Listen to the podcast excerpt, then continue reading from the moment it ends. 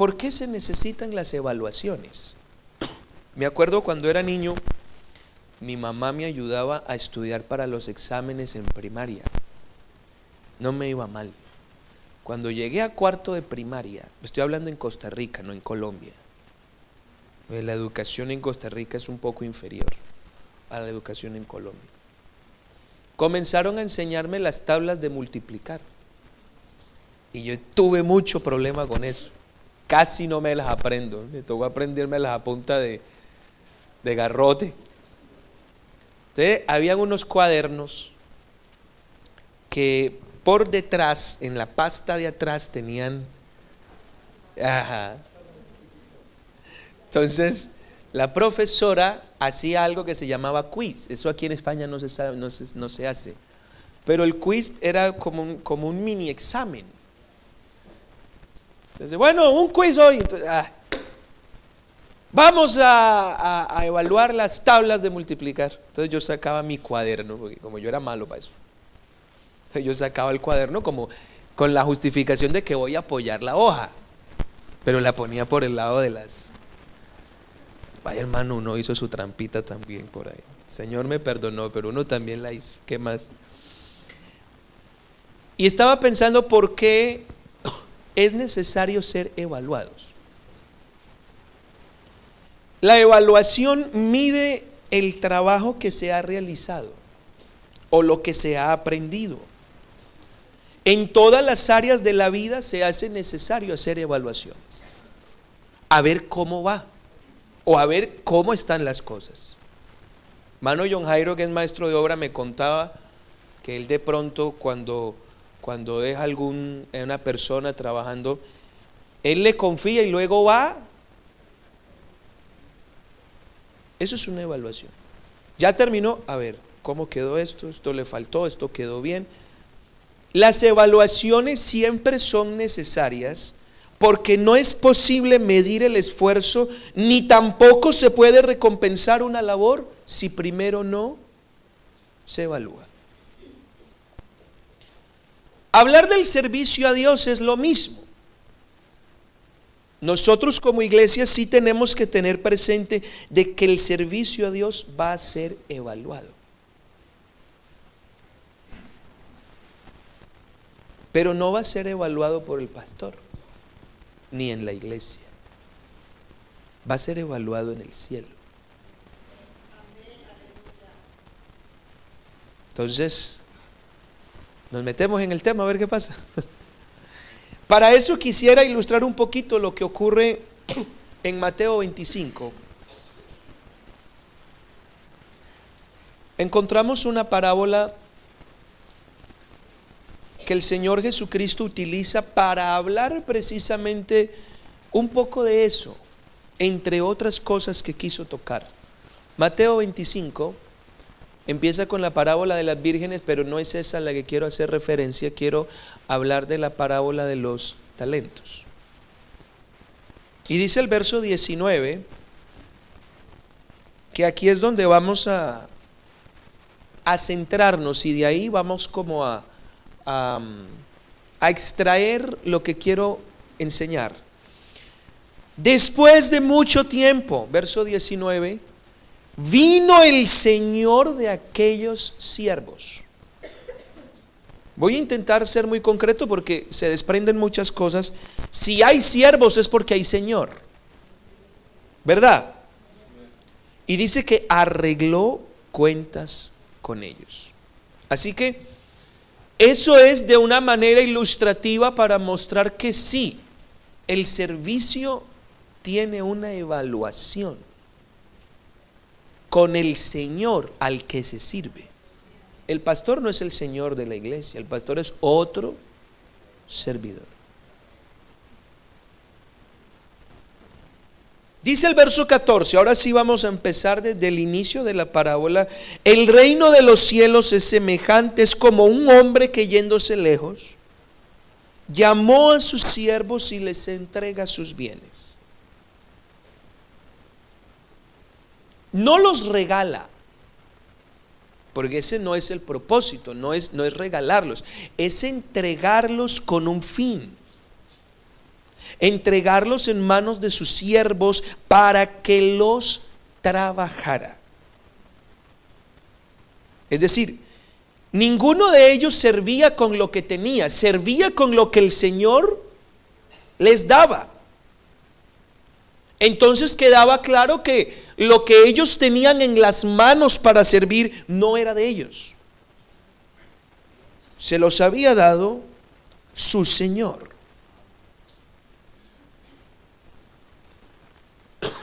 No sé con quién hablé en estos días que le, que le dije eso, porque le di un consejo y le, le expresé precisamente eso que, que está en este, en este capítulo.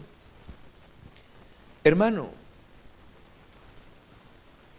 no importa el tiempo en que usted esté de bautizado en la iglesia, por el hecho de usted ser miembro del cuerpo de Cristo, Dios a usted le ha dado un don para servir. Le ha dado algo. Pero eso que le ha dado no es para que lo adorne. Es para que usted lo ponga a funcionar. Para que usted lo trabaje en medio del cuerpo, en medio de la iglesia. Y si usted lo trabaja, pues va a haber resultado. El Señor nos ha entregado herramientas para servirle, habilidades, dones, para dar para Él. Y eso que usted tiene no le pertenece. Eso se lo dio el Señor. Dios le ha permitido hacerse cargo de algunas cosas para su servicio. Y uno debe administrarlo.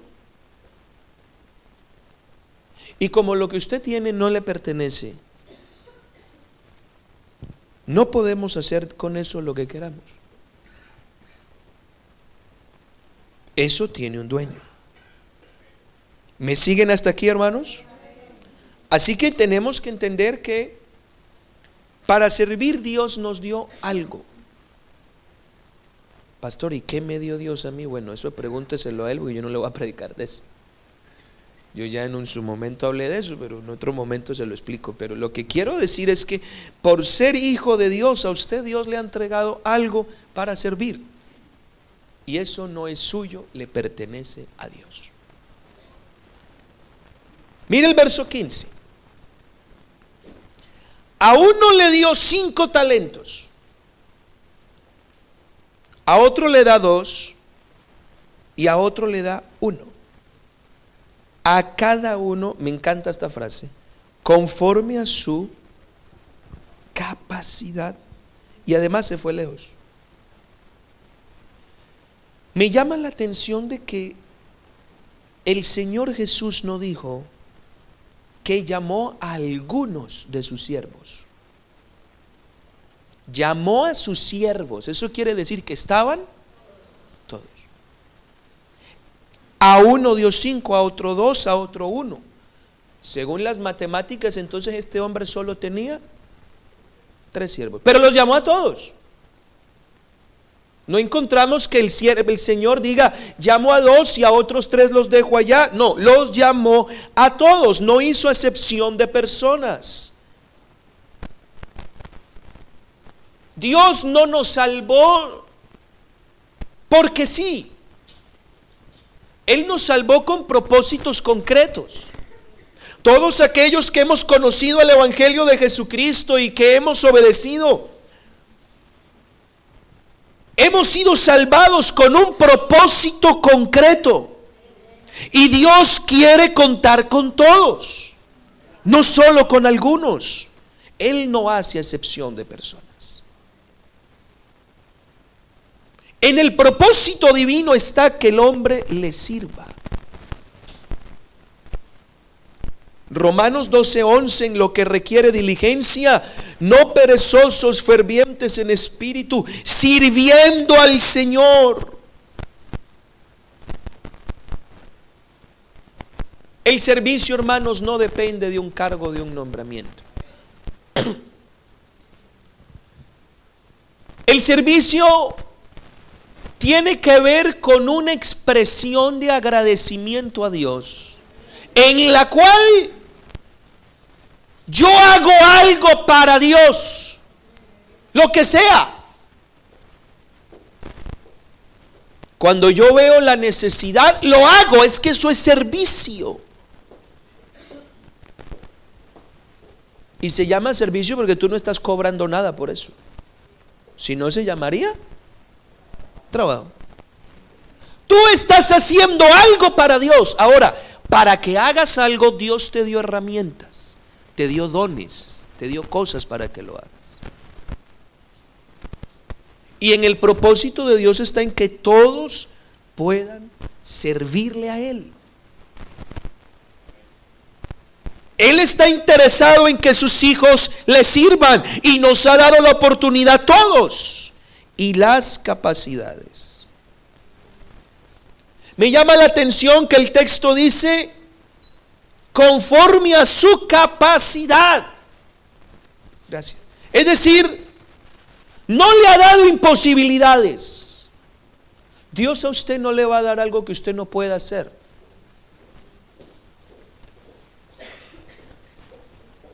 Él lo que ha dado son oportunidades que dependen de mis capacidades. En otras palabras, nadie tiene excusa para no servir. Nadie. No, pastor, es que no puedo, pero es que la Biblia dice que Dios dio conforme a...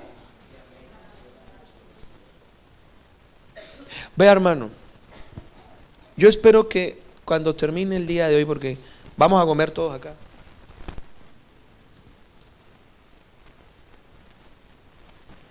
La iglesia les regala el almuerzo a todos. Digan amén.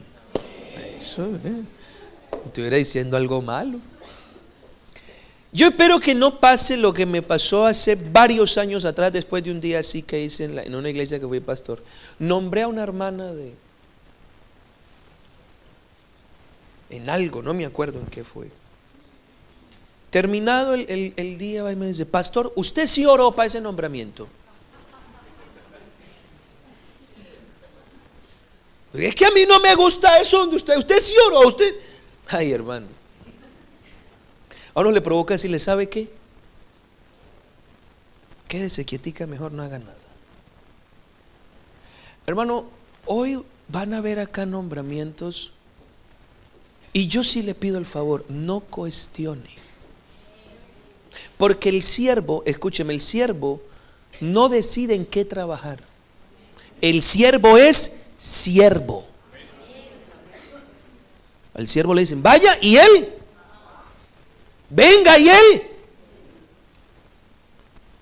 Usted no imagina lo que llevamos orando por esto, hermano.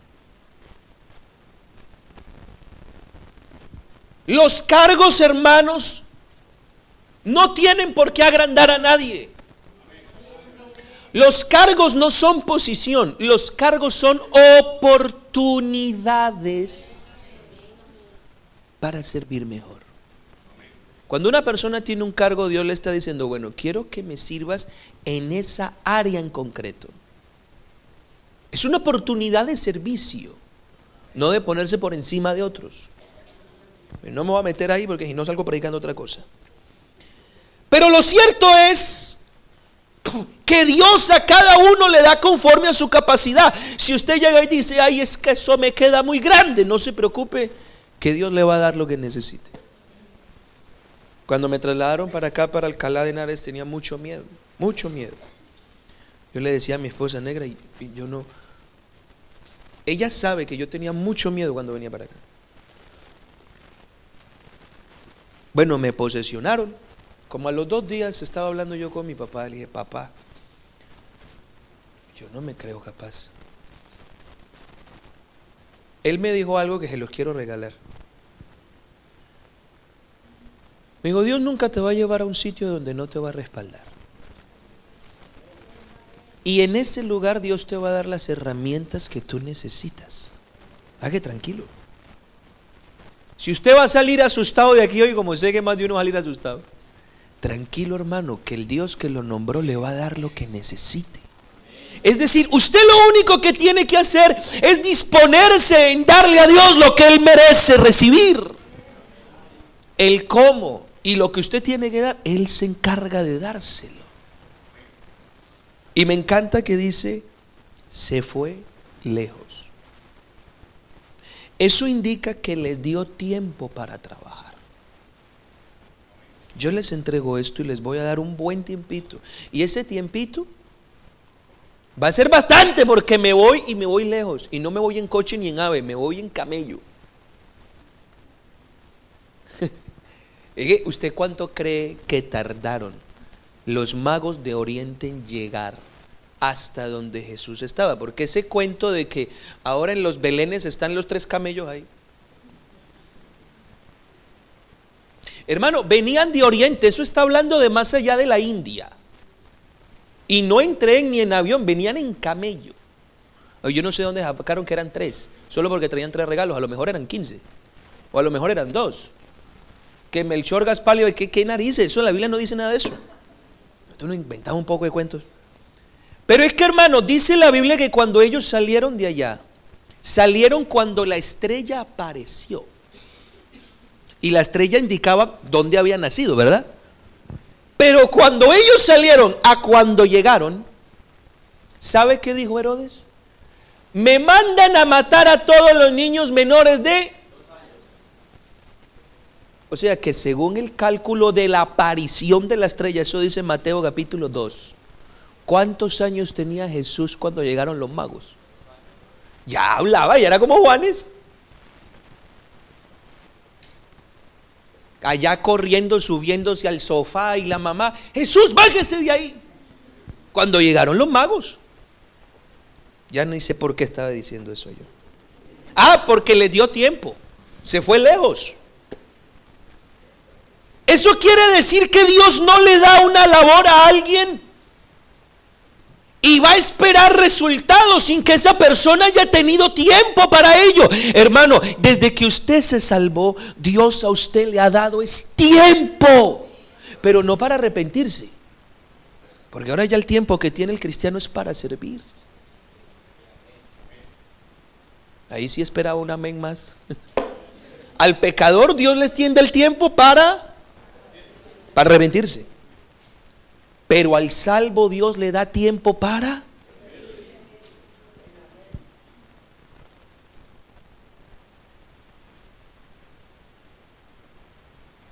Dice la Biblia, verso 19, después de mucho tiempo, o sea, no tienes excusa de decir, ay, es que yo no pude. No, Dios te ha dado tiempo. Ahora la pregunta es, ¿qué hemos hecho con ese tiempo? Vino el Señor de aquellos siervos y les arregló un banquete y venga y vamos a reírnos un ratico. ¿A qué vino? Esa es la parte que, que me da como sustico. El dueño de los bienes regresa a sus siervos y lo primero que hace, vengan a la oficina que vamos a hablar, tráiganme los libros de contabilidad, quiero ver qué han hecho con lo que les di. Hermanos, trabajar en la obra de Dios es todo un privilegio. No podemos tratar esto como una mera, una mera responsabilidad. Es todo un privilegio. Pero también es una responsabilidad y de las gordas. Porque el dueño de esta obra va a regresar con dos objetivos.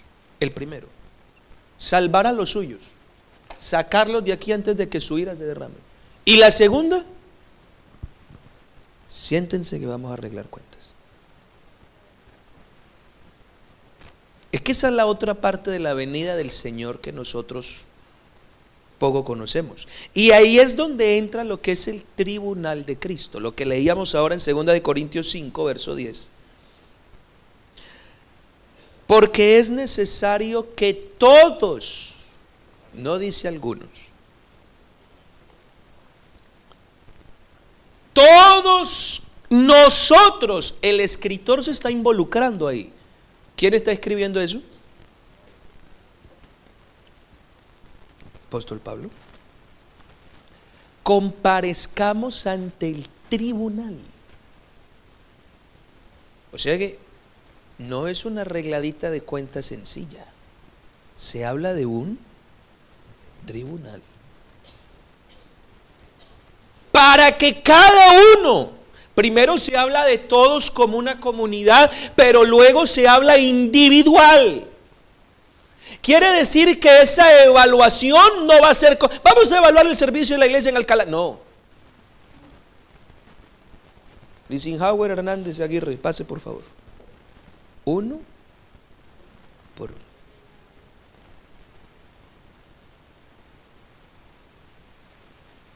Isabel Delgadillo, pase por favor. Para que cada uno reciba.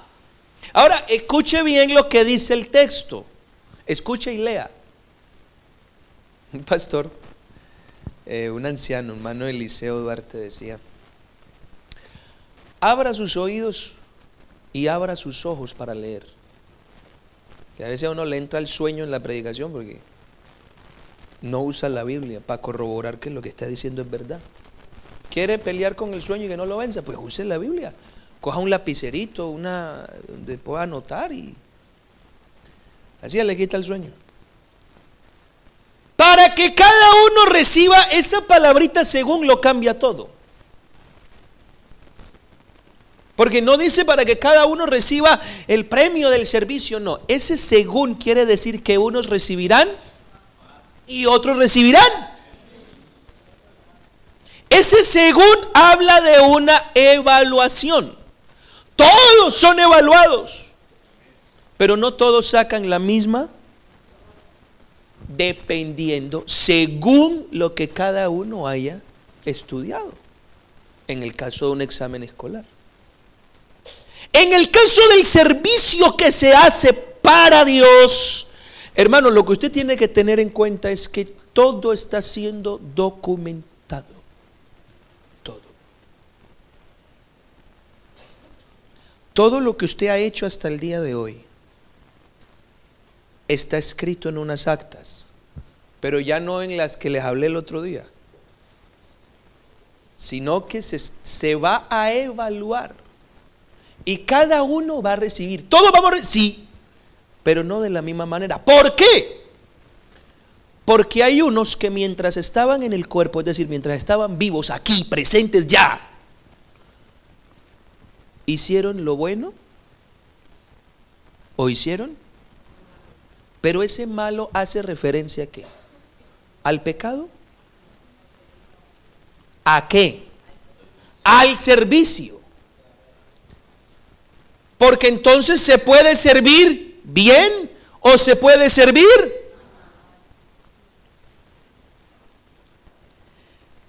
¿Qué es el tribunal entonces de Cristo? La palabra nosotros habla de la iglesia, es un juicio para la iglesia, pero quiero aclarar, no es el juicio final. Este es un evento que ocurrirá inmediatamente la iglesia sea arrebatada. Bueno, por eso les dije que tiene que ver algo con escatología bíblica. ¿Qué va a pasar en la tierra cuando la iglesia desaparezca? Apenas la iglesia desaparezca, ¿qué va a pasar acá? La gran tribulación. ¿Cuánto tiempo dura esa gran tribulación? Tres años y medio de falsa paz, tres años y medio de gran tribulación. Es decir, en total, aquí la van a pasar canutas. Eso en el lenguaje de aquí. En el lenguaje por allá sudamericano la van a pasar, vea. Exactamente. Pero mientras aquí van a estar en ese sufrimiento, la iglesia va a estar en otros dos eventos allá. El primero, las bodas del Cordero. Terminan las bodas del Cordero y comienza este tribunal. Este no va a ser un, un, juicio para juzgar el pecado.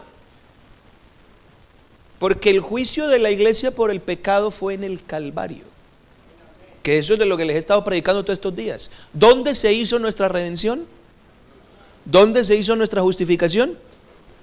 O sea que a nosotros no se nos va a juzgar por pecadores, porque si estamos allá, ¿por qué nos salvamos, sí o no? ese juicio va a ser para evaluar la labor que cada uno hizo.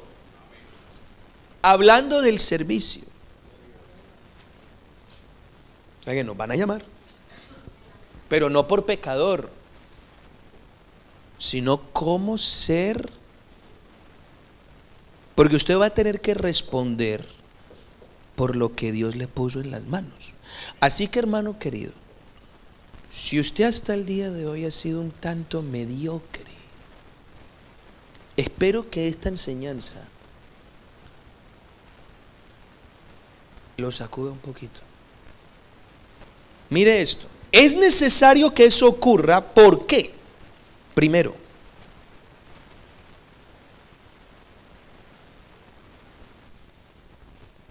porque usted está sirviendo con bienes ajenos.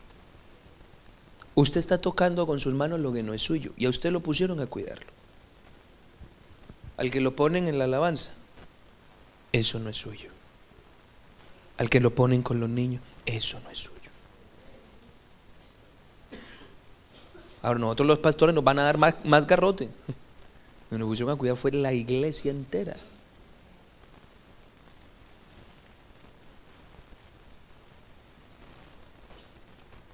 Porque de esta manera se va a evaluar la calidad de lo que se hizo y se entregarán las recompensas. ¿Cómo va a ser el mecanismo de evaluación? Porque sería bueno mirarlo. Las Sagradas Escrituras dice que Dios va a evaluar el trabajo nuestro mientras estábamos en el cuerpo, es decir, mientras estábamos vivos o en la tierra. Hermano, cuando uno se muere, ya se acabó el tiempo de su servicio. Acaba de fallecer uno de los primeros pastores de la iglesia en Colombia hace poquito. Uno de los primeros convertidos, más bien. Hermano Eduardo Forero. Falleció hace cuatro o cinco días. Fue pastor por más de 40, 50 años. Se le acabó el tiempo para servir. ¿Le dio Dios vida para servir? Pero ya, el servicio a Dios no es eterno, hermanos. No es eterno. Por eso yo le ruego el favor, aproveche la oportunidad para servir. Aprovechenla porque eso, eso, luego van a haber situaciones que a uno lo amarran.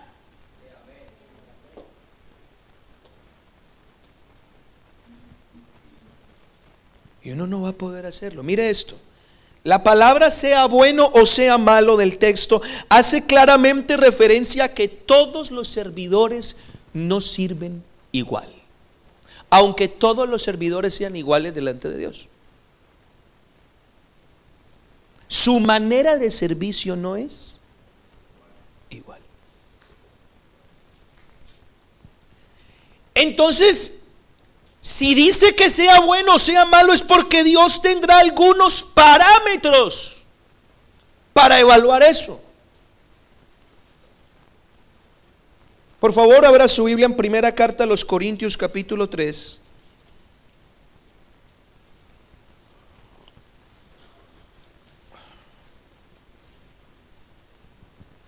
Versículo 12.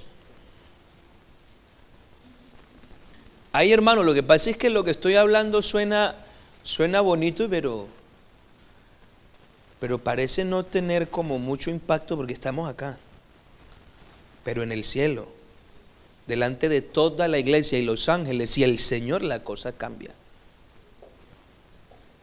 Mire lo que dice, verso 11, perdón, verso 11 y 12. Escuche esto. Nadie puede poner otro fundamento que el que está puesto. Esa es la iglesia, el cual es Jesucristo. El fundamento de la iglesia es, o sea que el servicio no es como tal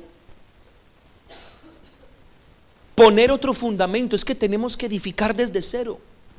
Yo me acuerdo que en Costa Rica papá compró un, terreno para construir la iglesia, el, templo, pues el, el lugar de reunión, pero tuvo que levantarlo desde cero.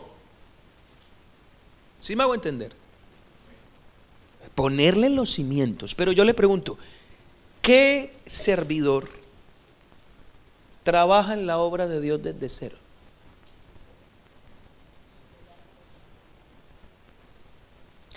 Ya el fundamento y lo pusieron los apóstoles. O sea, esos doce hombres les tocó poner lo que ninguno de nosotros ya va a poner porque ya está puesto. Quiere decir que a partir de ahí el trabajo de cualquier servidor no es colocar el fundamento, es construir sobre... ¿Me siguen? Pero ahora observe lo que dice el siguiente texto. Si sobre este fundamento, es decir, Cristo es el fundamento. Alguno edificare está relacionando el servicio como un trabajo de edificación. Cristo el fundamento los servidores, los edificadores. Pero parece ser que cada servidor tiene la libertad de elegir el material para edificar. Algunos edifican con oro, otros con plata, otros con piedras preciosas, otros con madera, otros con heno y otros con paja, pues. Hojarasca, eso tiene que ver como con esas hojas de otoño secas. Ahora yo quiero que usted imagine, el trabajo del servidor tiene que ver con la iglesia que tiene el fundamento que es. Yo le pregunto, imagine la iglesia como un edificio Hay partes de ese edificio que tienen oro. Si usted pone las tres primeras, uno diría, la iglesia debiera verse así, ¿verdad? Con oro, con plata, con piedras preciosas. Pero lo que no es normal es que teniendo el fundamento que es Cristo, haya trozos de ese edificio con madera. Otros dicen que con heno, con paja. Que yo sepa, los únicos que construyeron con paja fueron los tres cerditos. Pero la Biblia lo dice. Y partes de esa iglesia que están construidas con... Entonces aquí es donde viene la evaluación. Los tres primeros materiales tipifican la actitud del servidor. Y ese oro, esa plata o esas piedras preciosas que aquí en la tierra representan mi forma de servir, en el cielo sí existe. Y ahorita le voy a decir por qué. Servir con oro o edificar con oro Pregunto, ¿cuál es el material normal en las, en las alianzas matrimoniales? Oro. Y ese, cuando uno se ve esa alianza, entre otras cosas, ¿qué le recuerda a uno? Está bajo un pacto, está comprometido Le sigo, hermanos, porque yo creo que a partir de ahora sería bueno decir ay en lugar de amén. Construir con oro representa el compromiso del que sirve.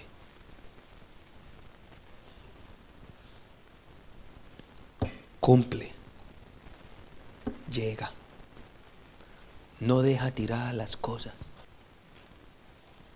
que eso es compromiso.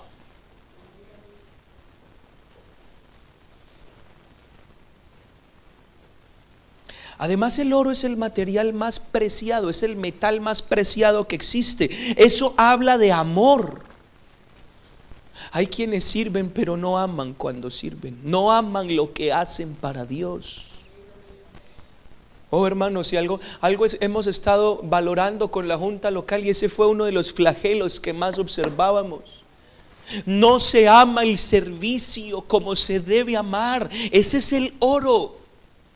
Servir a Dios con ese material es servir con amor. Voy a repetir, servir con amor. Y no es lo mismo una argolla de oro a una argolla de, de baño de oro. Si es de oro puro,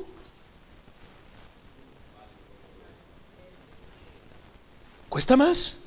Y para comprar ese que te toca, apretarse más, sacrificarse más. Hermanos, el servicio a Dios es sacrificio.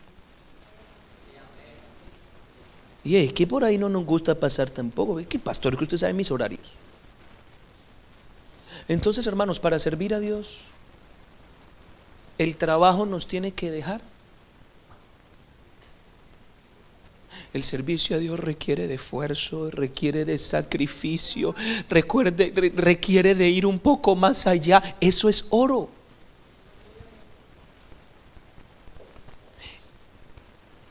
La plata habla de calidad. La plata tiene más calidad que el hierro o el plomo. Y es un material hermoso, pero que implica calidad. El que sirve a Dios debe servir dando lo mejor. Mano Harold, póngame ahí un re mayor, hágame el favor. Hay un coro que ustedes conocen. Si menor. Te daré lo mejor de mi vida. Eso es plata. Hermanos, uno es consciente cuando uno le puede dar más. Más de mi tiempo.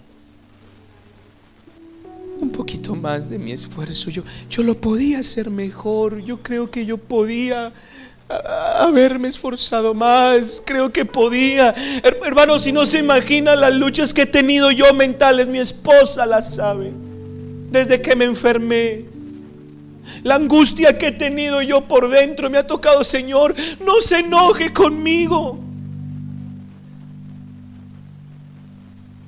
Porque creo que puedo dar más. Algunos dicen, pastor, es que usted no tiene nada que demostrarnos, usted lo ha dado. Sí, pero Marcos David Pavón sabe que no. Plata eso es calidad, hermano, calidad. No queremos cantidad de servidores, queremos servidores con calidad. Que se sacrifican, que la sudan por Dios. Si sudamos la camiseta para un jefe, no lo merece Dios.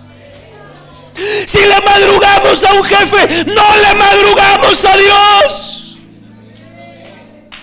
Un trabajo secular jamás va a pagar lo que vale su trabajo. O me va a decir que sus fuerzas valen 1200 euros. O me va a decir que el oxígeno en sus pulmones que usted utiliza para eso vale 1400. No. Pero lo que usted hace para Dios, el único que le sabrá recompensar de verdad, verdad, verdad, verdad. Oiga, y uno no lo hace por recompensa. Pero es que no es posible que a Dios le demos las migajas, hermano. ¡Calidad! Tú puedes dar lo mejor. Te daré lo mejor. Estaba hablando con un compañero estos días, un amigo. Tengo un amigo muy cercano.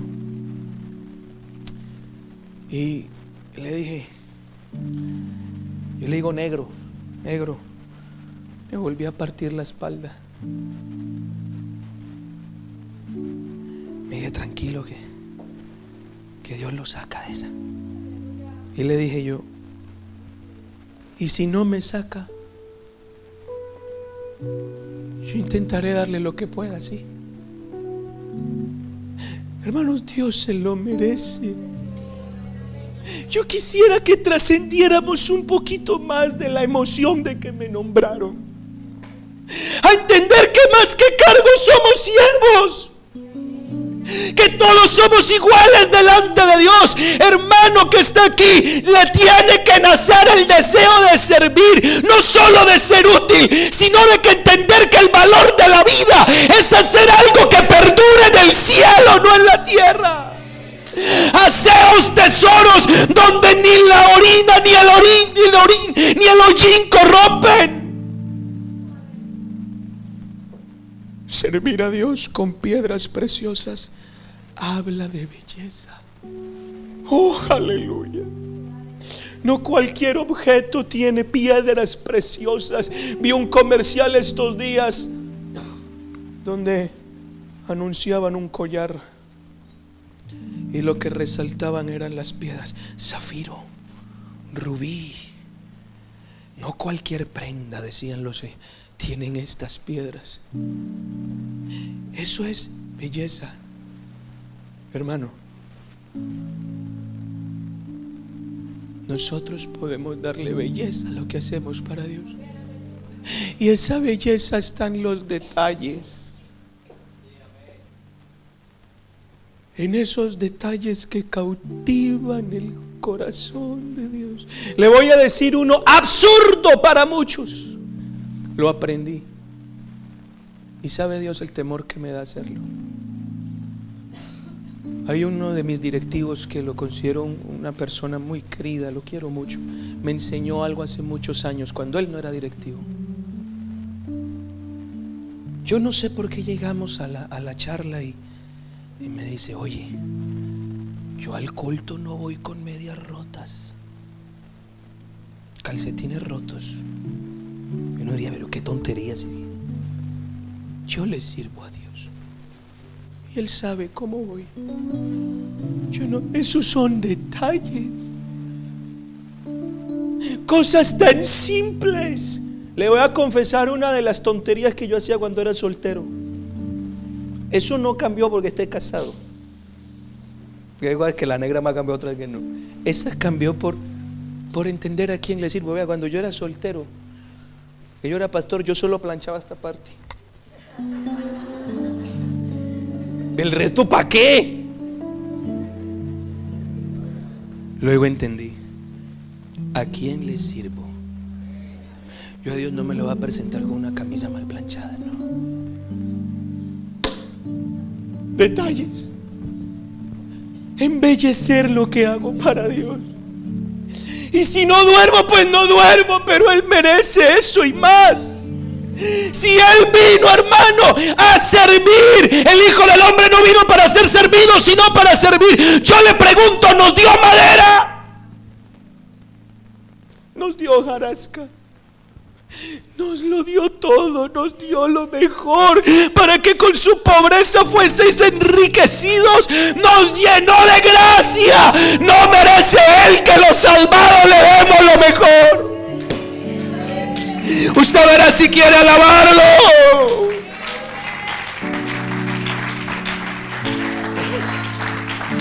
Pero sabe algo, trabajar con oro, con plato, con piedras es más difícil. Porque hay que tallar. No se moldea fácil. Implica, pero trabajar con madera. Con heno, con hojarasca Trabajo por cumplir. Pero ojalá no me hubieran nombrado. Despreciamos donde Dios nos ha puesto, hermanos. Nada pequeño. No hay nada sin valor en la obra de Dios. Todo. Todo lo que se hace para Dios no es pequeño, pero no hay esmero por dar lo mejor, solo por hacer lo suficiente. El servicio a Dios ya no es importante para la vida, no ocupa el lugar de honra, sino que hay otras prioridades. Dejo las cosas tiradas, ya no soy comprometido, no hay sacrificio, no hay esfuerzo. Ve hermano, y acá tengo un hombre en mi cabeza, el hermano Delio, un diácono que tuve en Sevilla uno de los ejemplos de servicio más increíbles que yo en mi vida he visto. Era diácono y no iba a los cultos. ¿Puede creer? Era diácono y no iba a la iglesia a los cultos. Era un anciano como de unos casi 70 años. Y cuidaba a otros más ancianos que él. Era un anciano, hermano, que tenía más fuerza que yo. Porque el hermano Delio me ve ahora y me dice, pero muchacho, ¿qué le pasa? Todo torcido. Ese hombre, hermano, no venía al culto como una vez al mes que podía. El domingo y eso que llegaba tarde. Y si miento, ahí está mi esposo, pregúntele a Bonía, a Mauricio o a Kelly. Pregúntele por el hermano Delio. Hermano, ese hombre llegaba por la puerta corriendo del trabajo con esas altas temperaturas de Sevilla en verano. Venía en autobús y se metía a la iglesia. Se notaba cuando el hermano de Helio llegaba. Ese hombre llegaba, se quitaba la chaqueta, subía la camisa, cogía las las metía. Después de ahí se iba al templo, cogía un, él hacía el aseo solo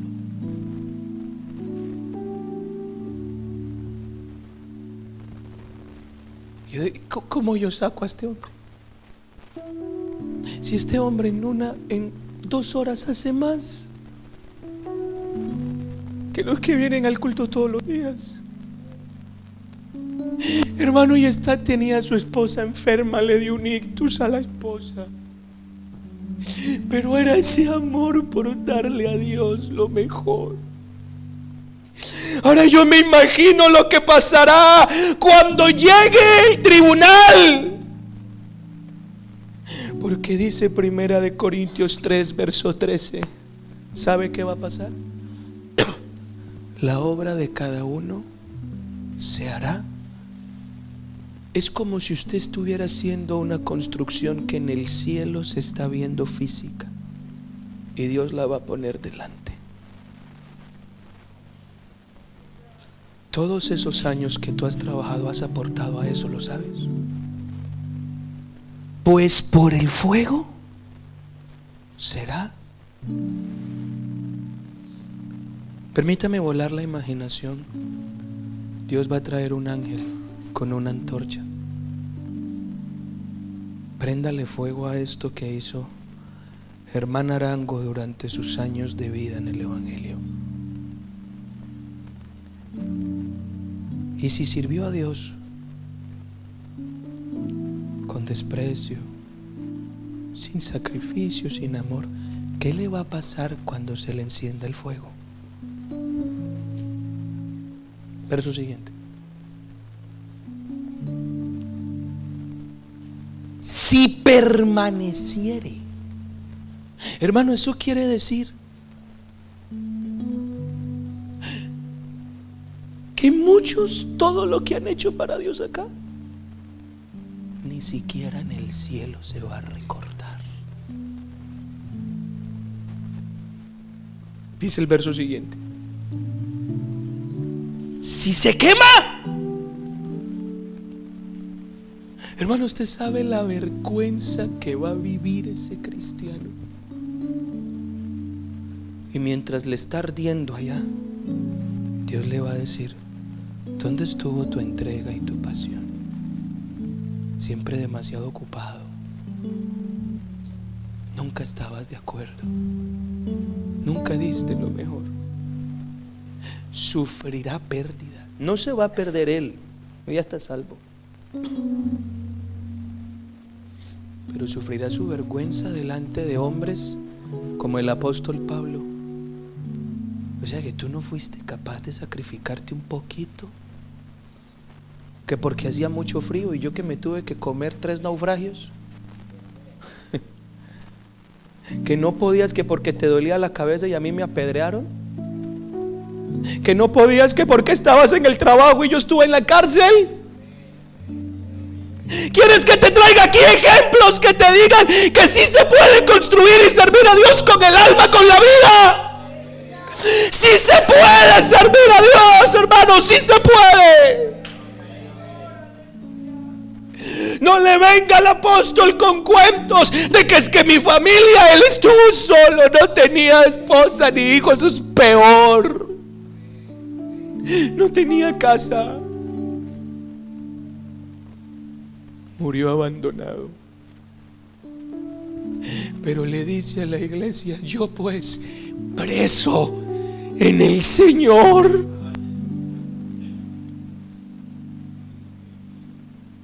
Pero qué lindo el verso anterior que dice, si usted le prende fuego al oro, se quema el oro, se vuelve más brillante.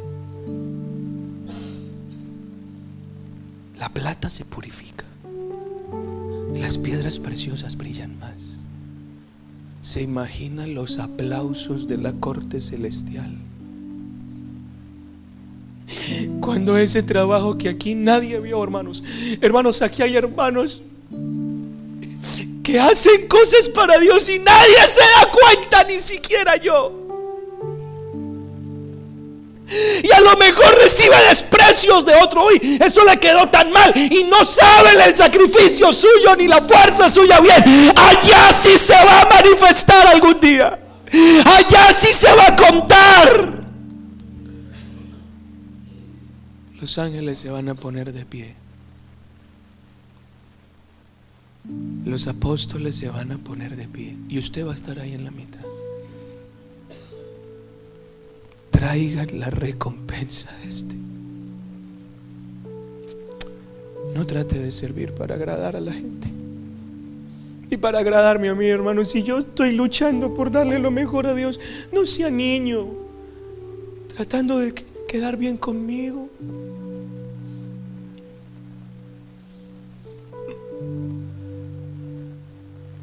Yo no quiero que, que seamos salvos solo para llegar al cielo. Yo quiero que lo que hago para Dios no se destruya, hermano, sería muy triste. Todos estos años sirviendo a Dios como para que en el cielo lo que hice desaparezca. Pero todavía hay tiempo para cambiar los materiales. Hay tiempo para cambiarlos. Si alguno tiene un pedazo de madera por ahí, hay tiempo para cambiarlos. Arranque esa madera, hermano. Colóquele piedras a eso.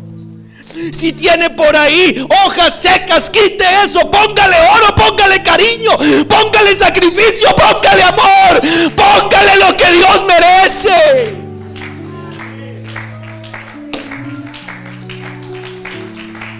Y eso va para todos, independientemente tenga o no tenga cargos. Hermano, por favor, no se limite al nombramiento. Hay mucho por hacer.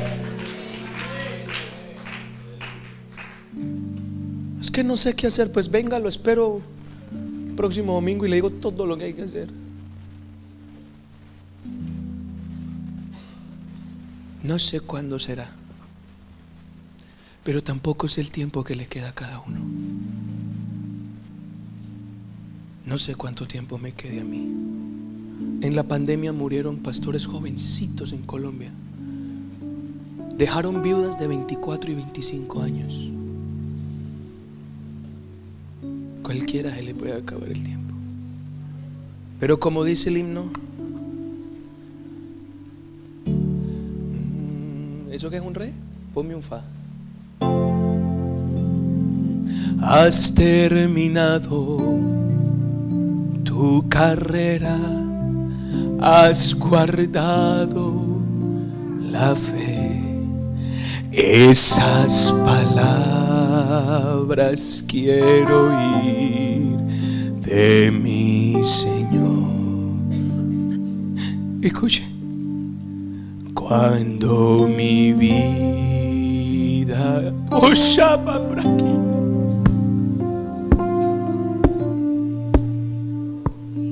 Escucha esto. No me permitas dejar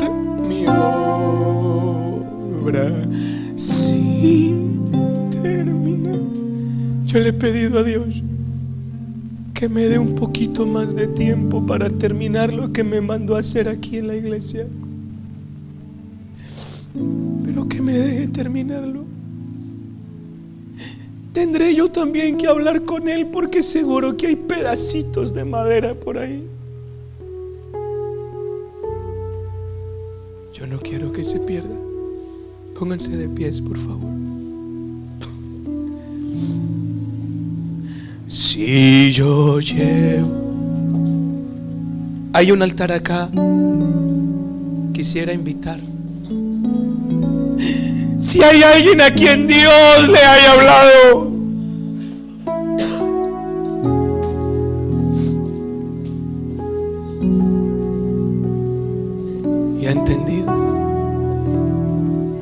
Merece la pena, hermano. No merece la pena.